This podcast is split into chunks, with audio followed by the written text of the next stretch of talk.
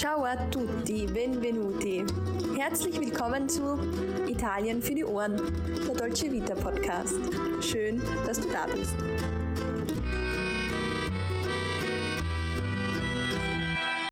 Hallo und herzlich willkommen zu einer neuen Folge Italien für die Ohren. Dein Podcast für das perfekte Italien-Feeling überall dort, wo du gerade bist. Mein Name ist Sarah und ich bin nicht nur zur Hälfte Italienerin, sondern auch große Italien-Liebhaberin. Das gleiche gilt natürlich auch für meine gute Freundin und liebe Kollegin Alessandra. Ciao Alessandra, tutto bene? Ciao Sarah, ciao a tutti. Es ist Mittwoch und damit steht ein neues Thema und eine neue Podcast-Folge auf dem Programm. Ich muss sagen, ich bin bereits startklar für die heutige Folge. Wie sieht es da bei dir aus, Sarah? Ich bin auch bereit. Ich freue mich auch schon sehr. Von mir aus können wir einfach sofort beginnen. Ja, dann machen wir das doch und legen los mit unserem Teil 2 der verführerischen Käsewelt aus Italien. Denn genau darum dreht sich unsere heutige Podcast-Folge. Wir beschäftigen uns in der neuen Podcast-Folge also mit dem besten was die italienische Käsewelt so zu bieten hat. Nur noch einmal zur Erinnerung über fünf richtig gute und cremige Frischkäsesorten aus Italien haben wir ja bereits in Folge 72 gesprochen. Heute blicken wir also auf zehn Weich- und Hartkäsesorten, die für puren mediterranen Käsegenuss auf der Zunge sorgen. Und damit stellt diese Folge auch die perfekte Folge für alle Käseliebhaber und Liebhaberinnen oder auch all jene dar, die von der italienischen Kulinarik einfach nicht genug bekommen können. Also für uns beide ist diese Folge ideal. Den Anfang, den macht dabei Stracchino, der ein zusätzlicher Bonus ist zur heutigen Folge. Es ist quasi noch ein Nachtrag zu den Frischkäsesorten. Stracchino zeichnet sich allgemein durch die folgenden Kennzeichen aus. Er ist milchweiß, weich, cremig und er besitzt weder eine Rinde noch Löcher. Sein Aroma ist mild und leicht süßlich. Ja, wir konnten nicht umhin und mussten diesen Käse einfach auch noch erwähnen, ganz abseits von unseren zehn Weich- und Hartkäsesorten. Immerhin, Stracchino war der Lieblingskäse von meiner italienischen Nonna. Auch der Rest meiner Familie isst ihn nur zu gerne und nur zu oft. Ich muss sagen, ich greife auch sehr gerne zu Stracchino. Stracchino ähnelt von der Konsistenz jetzt eher einem Schmelz- oder Weichkäse. Er gehört aber rein technisch gesehen zur Familie der Frischkäse. Und weil du es schon vorher gesagt hast, Alessandra, und den Verzehr von Stracchino eben angesprochen hast, da drängt sich mir jetzt natürlich die Frage auf, wie isst du diesen Käse am liebsten? Ja, am aller, allerliebsten zu frischem Brot oder zusammen mit angebratenem Gemüse. Aber ich würde sagen, Stracchino ist ja doch recht vielseitig, also passt er sich eigentlich so gut wie jedem Rezept an. Ja, das stimmt. Ich kenne Stracchino zum Beispiel auch als Bestandteil von Füllungen oder Pastasoßen. Auch da kann ich verraten, das schmeckt richtig gut. Und wo ich Stracchino ganz, ganz gerne habe, das ist Stracchino e Rucola als Füllung von einer Piadina.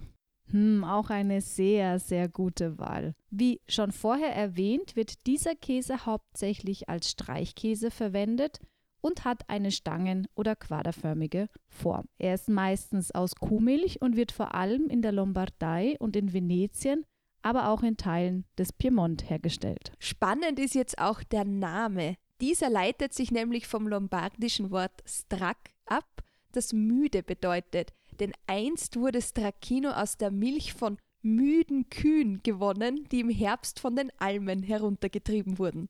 Was für eine Geschichte. Das Gute bei Stracchino, finde ich, ist aber auch einfach, dass er nach Beendigung des Herstellungsprozesses wochenlang gut ist. Du meinst, dass er nicht so schnell Schimmel ansetzt, ja? Das ist wirklich praktisch. Bevor wir jetzt aber zu unseren eigentlichen Top 10 an Weich- und Hartkäse kommen, möchte ich noch kurz einwerfen, dass die Klassifizierung von Käsesorten allgemein in drei Stufen unterteilt wird. Das heißt, in Italien wird grundsätzlich der Käse als Weichkäse bezeichnet, der einen Wassergehalt von mehr als 45 Prozent aufweist.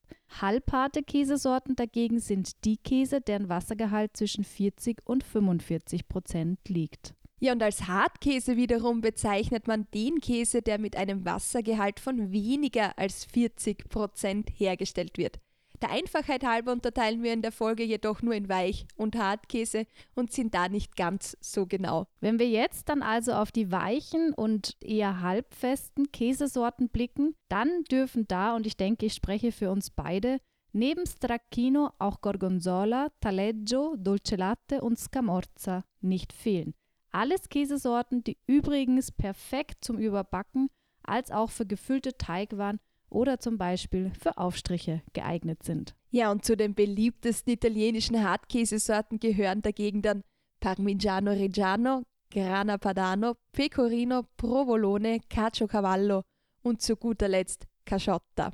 Soweit, so gut. Dann beginnen wir doch gleich mit dem Käseklassiker aus Norditalien, Gorgonzola.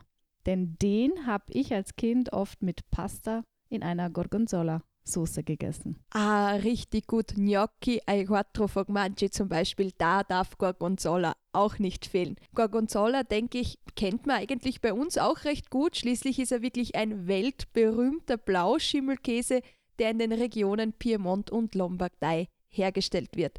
Namensgebend für Gorgonzola war dabei der Ort in der Lombardei. Und dreimal darfst du raten, wie der heißt. Ich kann es mir fast denken. Genau, Gorgonzola. Ja, also das war, das war klar. Der Käse selbst ist seit dem 20. Jahrhundert der am meisten exportierte Käse Italiens und tatsächlich auch einer der ältesten Käse der Welt. Gorgonzola-Käse wurde erstmals im Jahr 879 erwähnt und bereits seit dem 11. Jahrhundert produziert. Ja, und wie so oft bei diesen alten Geschichten ranken sich eben um die Entstehung von diesem Käse einige Legenden. So erzählt eine Legende von einem Bauern, der eines Nachts eine Sternschnuppe gesehen hat und daraufhin alles andere um sich herum vergessen hat, darunter auch den Käse, den er ihm gerade hergestellt hat. Am nächsten Morgen, man kann sich dann die Verwunderung von diesem Mann vorstellen, hat er ihm bemerkt, dass der Käse vom Vorabend Schimmel angesetzt hat. Ja, da hätten wir, glaube ich, alle ganz schön geschaut. Die andere und bekanntere Legende wiederum hat mit einem verliebten Melker in einer Käserei zu tun. Und diese Geschichte kommt mir irgendwie schon bekannt vor, denn eine ähnliche Geschichte finden wir auch bei den Frischkäsesorten. So wurde dieser Melker aufgrund eines romantischen Rendezvous mit einer Magd von seiner eigentlichen Arbeit abgelenkt. Statt sich also um seinen Käse zu kümmern und ihn fertigzustellen, beschäftigte er sich lieber mit einem Mädchen. So kam es also, dass der Käse über Nacht Schimmel bekam. Und da er seinen Fehler jetzt aber nicht zugeben wollte, sondern vertuschen wollte, hat er daraufhin den alten Käsebruch vom Abend mit dem frischen vom Morgen vermischt und ganz gewöhnlich eingelagert. Und daraus soll dann eben der Legende nach der erste Gorgonzola entstanden sein. Auch wenn diese Legenden vermutlich erfunden sind, ist eines doch sicher. Der berühmte Edelschimmelkäse ist nicht jedermanns Sache. Ja, das stimmt. Dieser Weichkäse aus Kuhmilch ist doch sehr würzig und mit seinen blau-grünen Blauschimmeladern für viele auch recht, ich würde sagen, gewöhnungsbedürftig. Allein jetzt schon von der Optik. Aus der italienischen Küche ist Gorgonzola jedoch gar nicht mehr wegzudenken. Denn egal in welcher Variation, der Käse ist ein echter Allrounder. So passt er perfekt zu Fleisch, aber auch Risotto, Gnocchi oder wie zuvor schon erwähnt, Pasta. Aber auch auf einer Pizza, in der Suppe, in Dips oder Soßen sorgt Gorgonzola für ein wahres Geschmackserlebnis. Ganz klassisch ist natürlich auch immer Gorgonzola auf einer Käseplatte mit Birnen, Walnüssen und einem guten Stück Brot. Allein bei der Vorstellung bekomme ich sofort Hunger. Gorgonzola gibt es dabei in zwei verschiedenen Reifegraden. Dolce, also süß, sowie Picante, also scharf. Und wie der Name schon verrät, ist der Gorgonzola Dolce deutlich milder, während Gorgonzola Picante einen besonders kräftigen und doch auch intensiven Geschmack hat. Deshalb greife ich ehrlich gesagt lieber zu Gorgonzola Dolce. Seit 1955 ist der Blauschimmelkäse in Italien nun schon mit dem DOC-Siegel, also noch einmal zur Erinnerung, Denominazione di Origine Controllata, dafür steht eben DOC, geschützt und seit 1996 hat er außerdem eine EU-weite geschützte Ursprungsbezeichnung. Damit dann auch alles wirklich mit rechten Dingen zugeht, wacht der Consorzio per la tutela del formaggio Gorgonzola also das Konsortium für den Schutz des Gorgonzolas, über die richtige Herstellung und den Vertrieb des echten Gorgonzolas. Ja, wie wir jetzt schon bereits öfters festgestellt haben, die Italiener und Italienerinnen, die verstehen bei gutem Essen einfach keinen Spaß. Genau wie wir beide, oder? Mit welchem Käse machen wir weiter, Sarah? Ich würde vorschlagen Dolce Latte, denn dieser würzige Käse, der auf Italienisch so viel wie süße Milch bedeutet, den mag ich sehr gern und was ganz besonders ist, er hat eigentlich keine Rinde. Bei Dolce Latte handelt es sich nun abermals um einen italienischen Edelschimmelkäse, der wie Gorgonzola hergestellt wird, jedoch keine geschützte Herkunftsbezeichnung hat. Allerdings ist der Name von diesem Käse eine geschützte Marke der italienischen Firma Galvani. So wurde Dolce Latte von Galbani speziell für den britischen Markt als weichere Gorgonzola-Variante entwickelt und daher nach einem speziell von Galbani entwickelten Rezept mit Sahne hergestellt. Und allein wenn ich schon das Wort Sahne höre, dann wird mir ganz anders und leid, das kannst du dir vorstellen, ist der vollfette Käse aus Kuhmilch mit seinen 48% Fett mit Sicherheit nicht. Aber er schmeckt köstlich. Vor allem zu Brot, in Soßen, in Dips, über Gratins, in Salaten oder zum Beispiel auf einer Käseplatte. Oh ja, und jetzt kommen wir zu einem Käse, der besonders gut zu Ciabatta passt. Und das ist wiederum Taleggio. Und damit sind wir eben schon bei der nächsten Käsesorte gelandet. Taleggio ähnelt in seiner Konsistenz und auch im Fettgehalt dem Camembert, schmeckt aber ein bisschen kräftiger und würziger. In Italien serviert man Taleggio gerne mit süßen Zutaten, wie zum Beispiel Birne oder Honig. Auch die Kombination mit Radicchio oder Rucola ist sehr beliebt, genau wie geschmolzener Taleggio im Risotto oder in der Polenta. Denn genau wie Fontina, ein anderer halbfester Schnittkäse aus Norditalien, schmilzt Taleggio einfach sehr gut. Ja, und das schmeckt dann auch hervorragend, so ein geschmolzener Taleggio über einem Risotto. Ach, da kann ich nicht genug davon bekommen. Seinen Namen bekommt der Weichkäse dabei von dem Tal, in dem er erfunden wurde, nämlich das Val Taleggio in der Nähe von Bergamo in der Lombardei.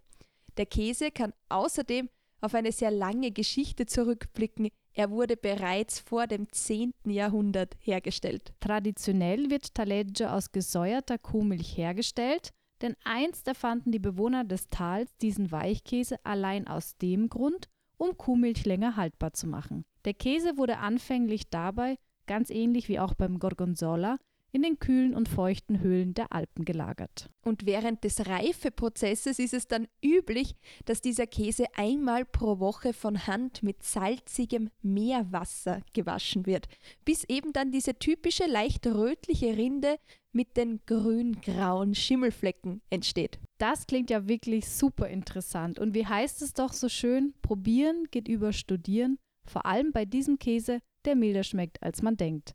Kommen wir jetzt aber zu einem leicht pikanten Verwandten von Mozzarella, und zwar Scamorza. Oh, Scamorza. Ich liebe Scamorza. Ein paar Scheiben davon auf einem Panino oder auf einem gegrillten Käsesandwich. Ach, da bin ich dann im siebten Käsehimmel. Ja, ich weiß, Sarah, du isst Scamorza sehr, sehr gerne und auch sehr oft in deiner Mittagspause.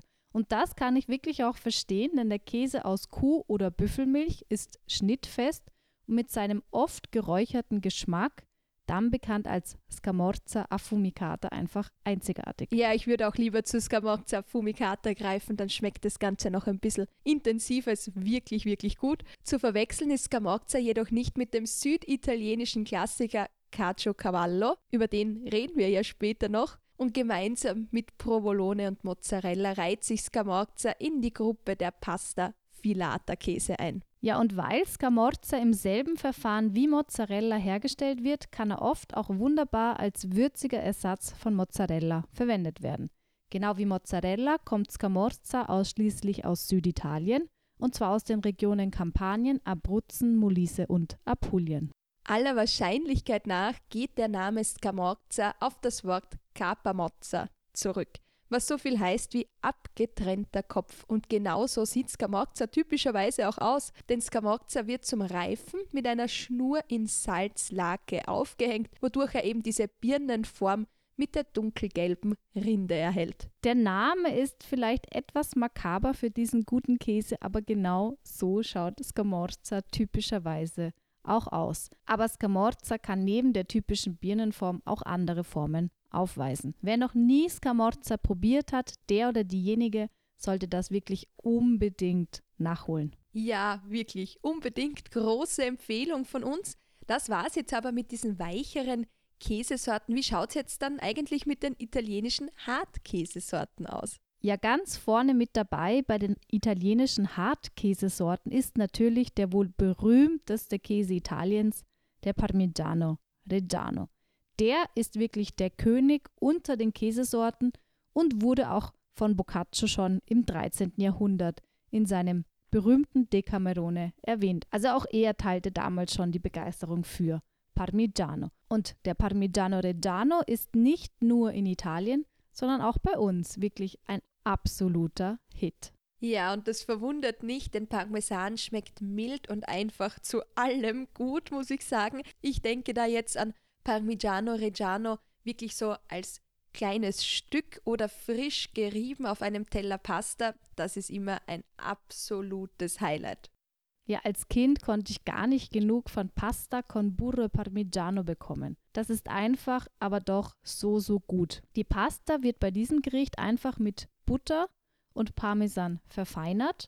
Außerdem ist es dann natürlich auch noch der perfekte Tipp für Vegetarier und Vegetarierinnen. Das stimmt. Parmigiano Reggiano kommt dabei aus Norditalien und wird von einem nahezu unveränderten Verfahren bereits seit dem Mittelalter hergestellt.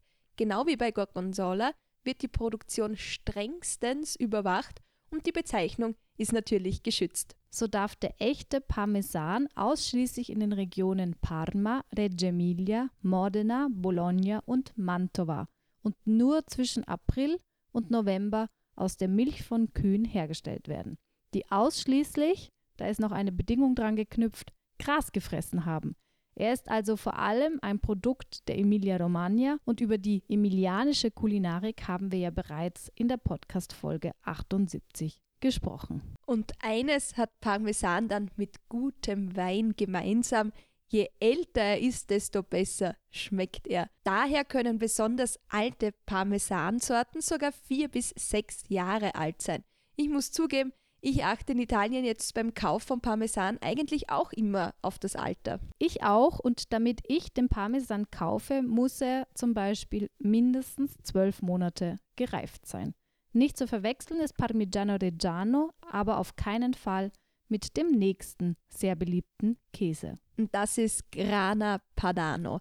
Grana Padano sieht jetzt dem Parmesan sehr ähnlich, ist ebenfalls ein Hartkäse aus Kuhmilch und schmeckt aber ein bisschen milder als der Parmesan und er hat mitunter eine deutlich kürzere Reifezeit. Das Praktische ist aber, Grana Padano kann immer da verwendet werden, wo Parmesan auch zum Einsatz kommen würde. Und im Gegensatz zu Parmesan kann jetzt Grana Padano auch das ganze Jahr über produziert werden. Aber auch da gilt, je nach Jahreszeit variiert seine Qualität. Anders als Parmesan wird Grana Padano dabei vollständig aus teilentrahmter Milch hergestellt und auch bei der Produktion gelten dann nicht so ganz strenge Richtlinien, wodurch er dann doch eher preiswerter wird als dieser teure Parmigiano. Reggiano. Je nach Dauer der Lagerung unterscheidet man Grana Padano, Grana Padano DOP, also über 16 Monate, und Grana Padano DOP Riserva über 20 Monate. Genau wie beim Parmigiano Reggiano blickt auch Grana Padano auf eine lange Geschichte zurück. So geht der Ursprung des Grana Padano auf das 12. Jahrhundert und die Mönche im Kloster Chiaravalle Milanese zurück. Um damals überschüssige Milch zu konservieren, erschufen sie diesen Hartkäse mit körniger Struktur, der einen milden und gleichzeitig würzigen Geschmack hat. Und der hat sich einfach lange lagern lassen. Noch heute wird Grana Padano praktisch nach demselben Verfahren hergestellt. Das Einzige, das nicht immer gleich war, war jedoch der Name. So nannten die Mönche den Käse einst Caseus Vetus, also alten Käse. Erst seit 1951 hört der Käse auf den offiziellen Namen Grana Padano, wobei Grana so viel wie Korn heißt. Da habe ich jetzt heute auch schon wieder einige neue Dinge dazugelernt. Spannende Geschichten sind das. Und genauso spannend geht es jetzt bei uns gleich weiter und zwar mit dem Pecorino. Pecorino ist ein wirklich besonderer Hartkäse, der traditionell aus Schafsmilch, also da steckt auch das italienische Wort Pecora in Pecorino drin, mittlerweile aber auch mit Kuh- oder Ziegenmilch gemischt wird.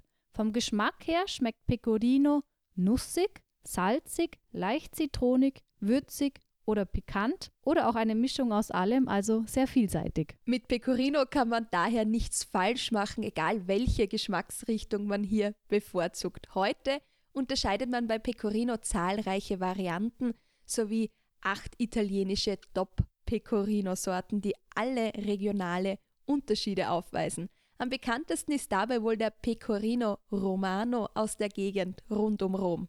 Ich sag nur, die römischen Klassiker Carbonara oder Cacio Pepe wären nichts ohne Pecorino. Allerdings, denn erst durch Pecorino werden diese Pastagerichte so herrlich, cremig und intensiv. Ein Abfallprodukt unter Anführungszeichen bei der Herstellung von Pecorino ist übrigens Ricotta, da man Ricotta eben aus der Molke des Pecorino herstellt. Da schließt sich also unser Kreis mit den Frischkäsesorten aus Italien.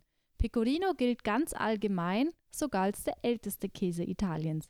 Schließlich, so sagt man, wird dem Latium schon seit etwa 2000 Jahren produziert. So soll sich der Sage nach bereits Romulus bei der Gründung von Rom im Jahr 753 753 Rom schlüpft aus dem Ei. Ich glaube, viele denken jetzt gerade an den Spruch mit einem Pecorino gestärkt haben. Und auch bei den römischen Legionären war Pecorino Teil der Tagesration.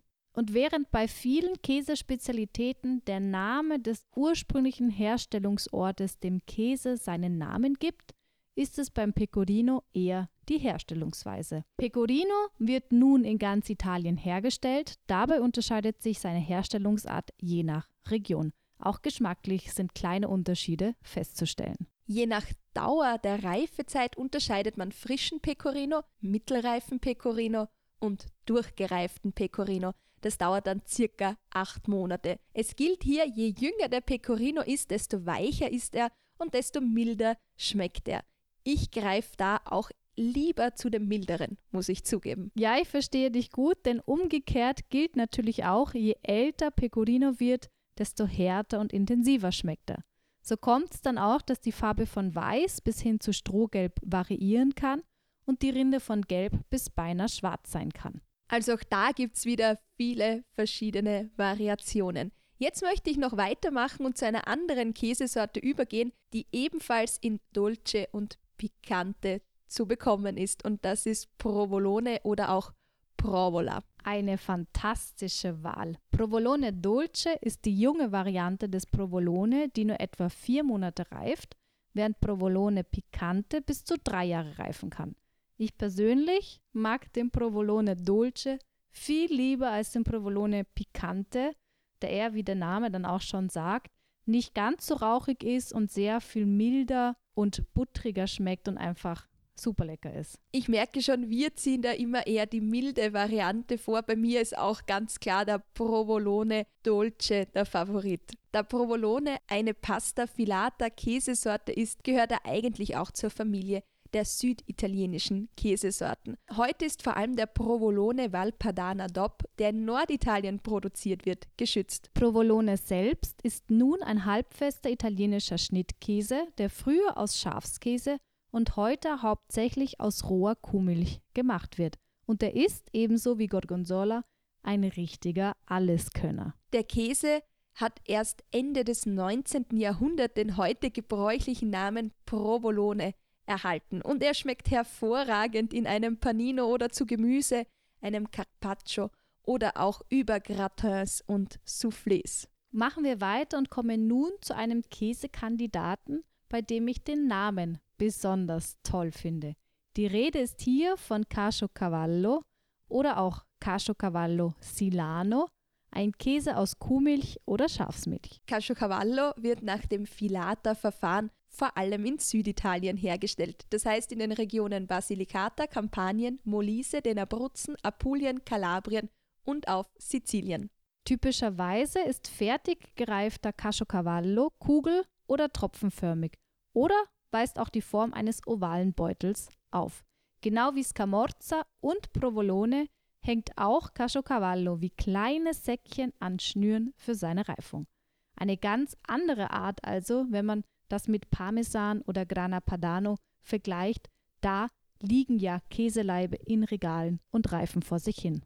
Ah, da habe ich jetzt so ein Bild im Kopf von diesen Käseregalen mit den riesigen Parmesanleiben. Aber zurück zu Caciocavallo. Die Ursprünge von diesem Käse gehen dabei auf die Antike zurück. So soll angeblich schon der griechische Arzt Hippokrates diesen Käse um 500 vor Christus erwähnt haben Woher die Bezeichnung Caciocavallo jedoch wirklich stammt, das ist bis heute unklar. Es wird vermutet, dass sich das Wort Caciocavallo aus den zwei Wörtern Cacio, also Käse, sowie Cavallo auf Italienisch Pferd zusammensetzt, dass der Käse vielleicht einmal aus Stutenmilch hergestellt wurde oder dass er paarweise wie Satteltaschen über Pferderücken auf einem Balken gereift ist oder paarweise über Satteltaschen transportiert wurde. Da gibt es also viele Vermutungen. Was sicher ist, ist, dass es Caciocavallo wie viele andere Käsesorten auch in verschiedenen Reifegraden gibt. So kann er weich und saftig sein, aber auch stärker gereift und relativ hart, also perfekt als so